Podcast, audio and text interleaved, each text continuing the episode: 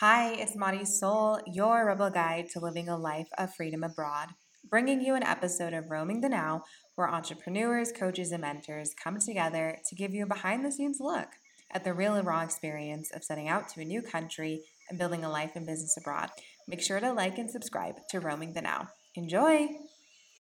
Hello, and welcome to another episode of Roaming the Now. This is your host, Marisol, and today I have Shahab Anari with us. Super excited to have this conversation. We're going to be diving into how can you succeed in building a successful coaching business.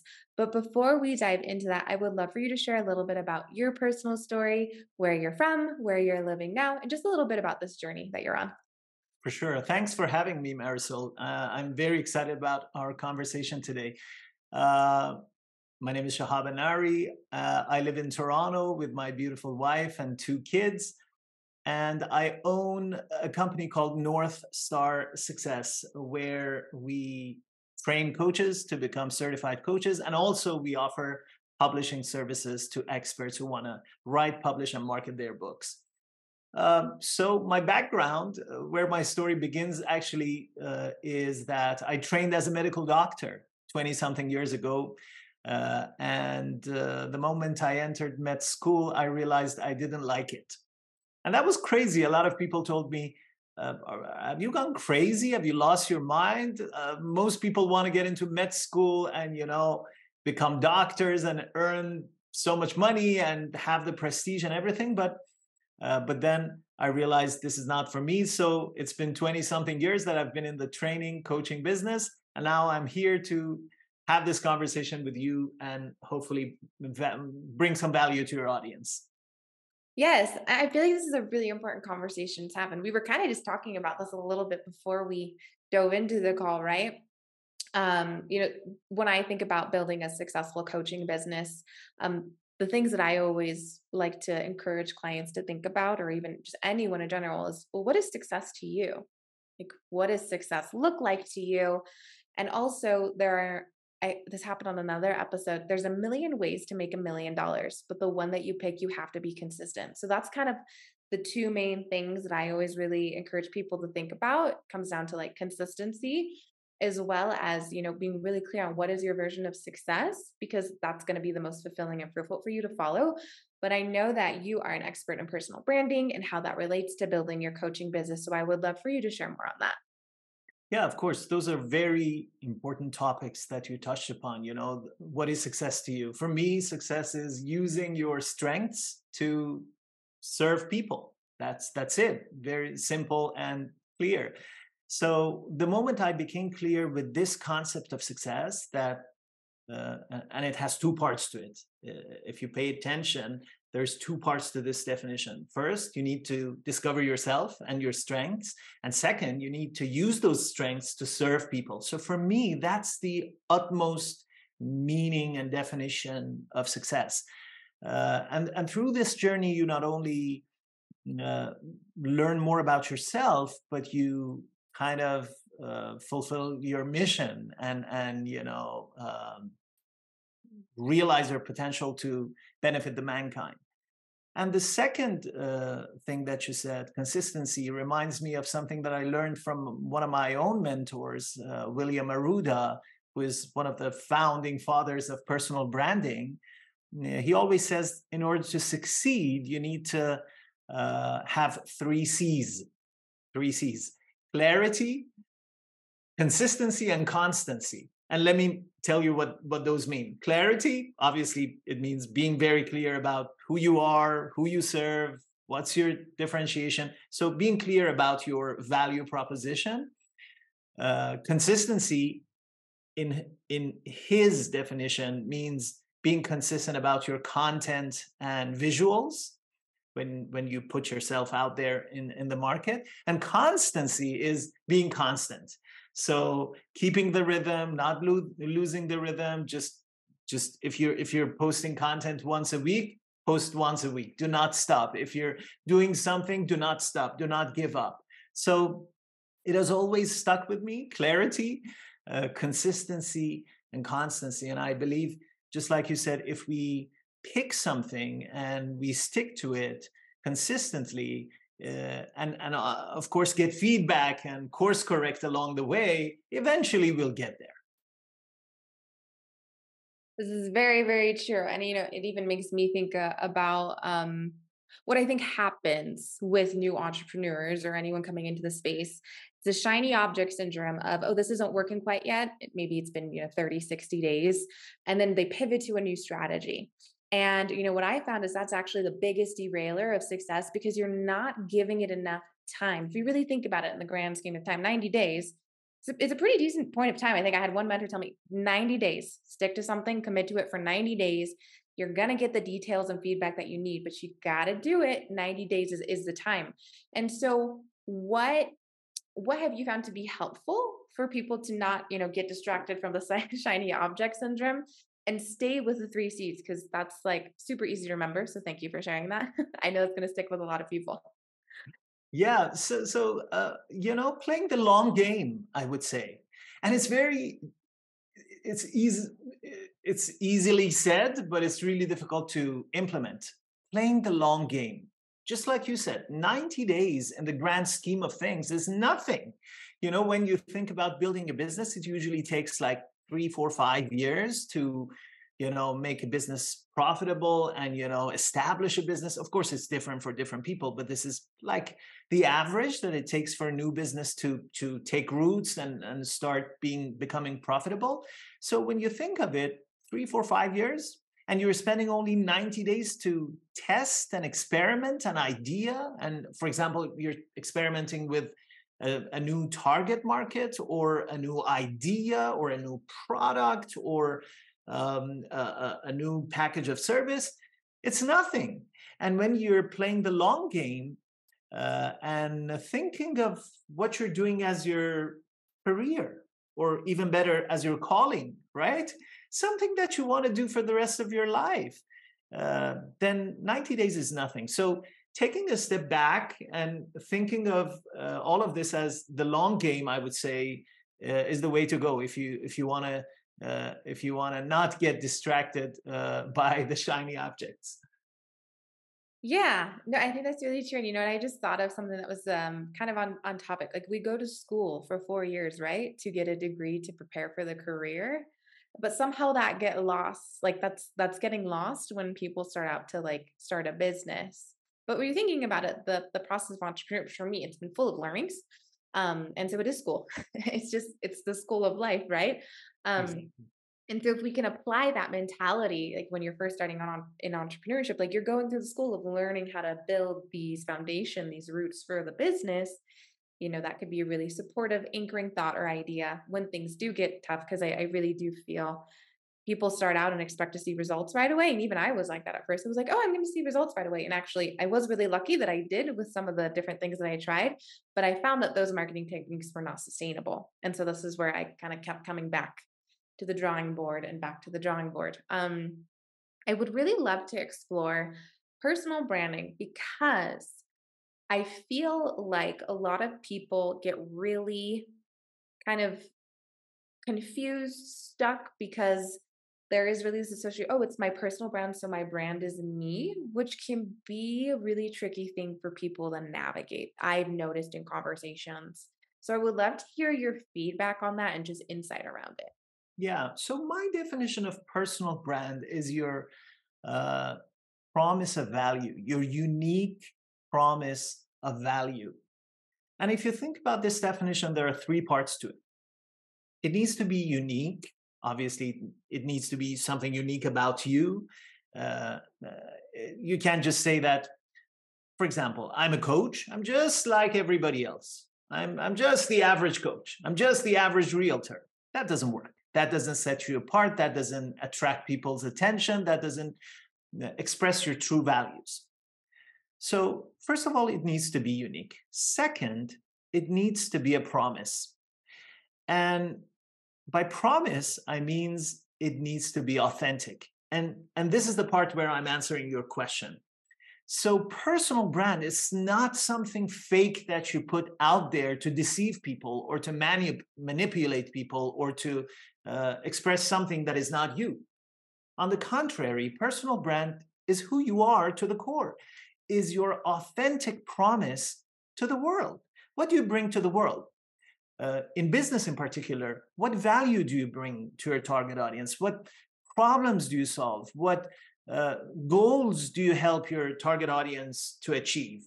So, in my opinion and in my philosophy, your personal brand is who you authentically are. It's not something separate from you, it's not an image that you're building, it's who you are. And you need to discover that first. So, back to my definition uh, it needs to be unique, it needs to be a promise, which means you need to be authentic with it. You can't make things up.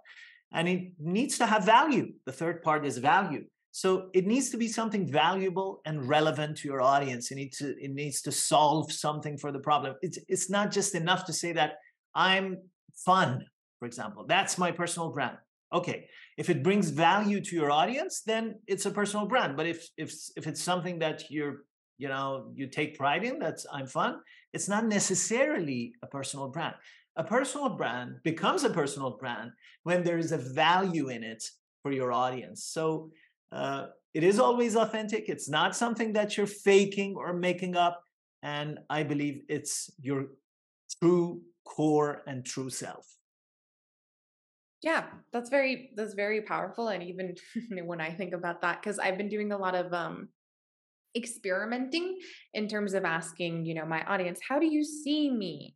And I've been putting values alongside it and i've realized you know through through that you know a lot of people see me as it's the freedom it's the joy it's the it's different things but those are actually really me like those are ways that i live my life and i've realized that the more authentic i am in what i'm putting out there and building that brand around who i just naturally am the more easier it is i remember when i first started out in business i wasn't being authentic and true to myself and i wasn't really um, honoring, as you said, my unique gifts and my unique way of doing things. And it was really, really sticky. And I, I did have to learn through the whole self discovery process. Um, but I'm actually curious do you feel there is a way to speed up that process to get to being comfortable, like being your authentic self and, and you know having that promise and that and that uniqueness or do you feel it really is just following the path in your timeline yeah, that's a great question. Uh, there is a way and there is a method, and I talk about it in my book. And this is not a prop for my book uh, because it just came up. This is my book, The How of Personal Branding, and folks can find it on Amazon. There is a way to it. And the way I think about personal branding and finding your personal brand is through first introspection and second feedback, just like you said. Part of it is introspection. So asking yourself those deep questions uh, what are my values? What are my strengths? What are my passions? What is my vision for the world? What is my mission in this world? And those types of questions, which are deep questions. Um, some people, just like yourself, coaches and, and, and people who have done a lot of inner work, may come to those answers you know pretty quickly but other people who have not been in these realms and these questions are new to them obviously they need to to spend some time and and ponder and maybe work with a coach and take the assessments and do the personality quizzes and those types of things. So first is introspection. Uh, and again if we think of it as a long game and if you uh, take into consideration that okay i'm spending 10 hours 50 hours 100 hours doing the introspection and answering these questions and working with a coach in order to find find out who I am and what my personal brand is, which I can use for the rest of my life for, I don't know, 30, 40, 50 years, whatever that the, the number of years is. It's nothing. You're spending like 50 hours to figure out your personal brand and you can use it for decades. It's a great investment. So there's that part, introspection. And the other part is feedback, just like you said. Ask people who know you and those people can be your family, your friends, your audience, your current clients, your past clients, your mentors, your people who know you, basically people who know you. And, and there's a tip here that I'd like to share with your audience. Uh, and the tip is that when you're getting feedback from people who know you and you're asking them, okay, what is my top personality trait? What is my strength? Uh, what is my passion? What is my leadership quality? Or whatever qu- questions that you're asking them, do not just go to your friends and ask them because friends have a have a particular angle that they look at us. Also, family is different and they have a particular way of seeing us. So it's always best to ask a mix of different categories of people who know you and then you know analyze the results and and the best part comes when you compare and contrast the results from introspection with the results from feedback because sometimes they don't match. Sometimes they don't match. For example i've had this client uh, it's it's funny uh, he thought that he's a real estate agent and uh, in our work together he thought he told me shahab um, one of my strengths is that I'm a really good negotiator. I can express myself really well. And the feedback came back, and the and, and the and the word that kept repeated in the feedback was arrogant. So people tended to see him as an arrogant person, and there's a fine line, you know, between being confident and arrogant. So uh, it's very interesting, and I uh, encourage folks to uh, both do the introspection and uh, the feedback. That's really, really powerful because I think, you know, and you sharing that sometimes, um, like for me in navigating my communication style, naturally I have a very direct communication style. Like I, and that can be very off putting. Okay. So it was for me, um, I forget how it was described, but it was like uh something it was like a it was an expression around like you have a you have like a hard tongue like you can be like when i was yeah. Oh. i have a hard tongue. Yes um and you know it's interesting i received this feedback from my father. My father's an entrepreneur he's been an entrepreneur my entire life but he gave me this analogy you need to learn how to cushion. Like you need to learn how to cushion when you're communicating because the way that you come off is just like it can be like sharp oh, sharp tongued it can be very direct like you're to the point like i know that you you see it and you you want to go for it because you don't want to waste time but you have to remember that with people that's not always going to be received yeah. and so he he's always giving me the feedback and, I, and now i really have leaned into it and i practice it a lot of cushioning the feedback. So it's not really about me just going in there directly and being direct and coming off sharp tongue because I'm I'm calling things as I as I see them, right? And even though that may be in most of the cases true, not everyone's ready for that, right? Yeah. And so it's been a really big working effort for me to meet people where they are and communicate. And I just thought I would share that because it is really true, right? Like I see that as a strength. Like I'm direct, like I'm straight yeah. to the point. that's a very good example. And if I may add something to what you said, uh, our personal brands, uh, my personal brand is what people think about me when I'm not in the room, what people say about me when I'm not in the room. What do people say about you when you're not in the room? What words do they use? And this is very important to know for us entrepreneurs let me clarify something here. It doesn't matter what people think of us in terms of if they like us or if they don't like us. That doesn't matter, obviously. We have our own self worth, self esteem, self confidence. That's that. But in the marketplace, what people think of you professionally does matter because at the end of the day those people want to hire you those people want to buy from you those people want to be your customers and clients so we need to have this distinction. Personally, to me, as an entrepreneur, what people think doesn't matter. But professionally, what they think matters a lot because at the end of the day, those are the one who will put money into my pocket, right? Uh, and and I really love this uh, definition of brand that Jeff Bezos, the founder of Amazon, uses.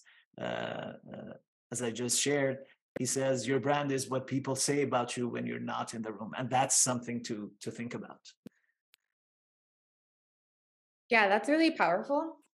And it makes it makes me think because you know when you when I was in a nine to five environment or when I was, you know, in an environment where people like say something about you when you're like nominated for something, it makes me think about how you know, a lot of uh, like just a lot of the impressions and things that I got that I never would have said about myself.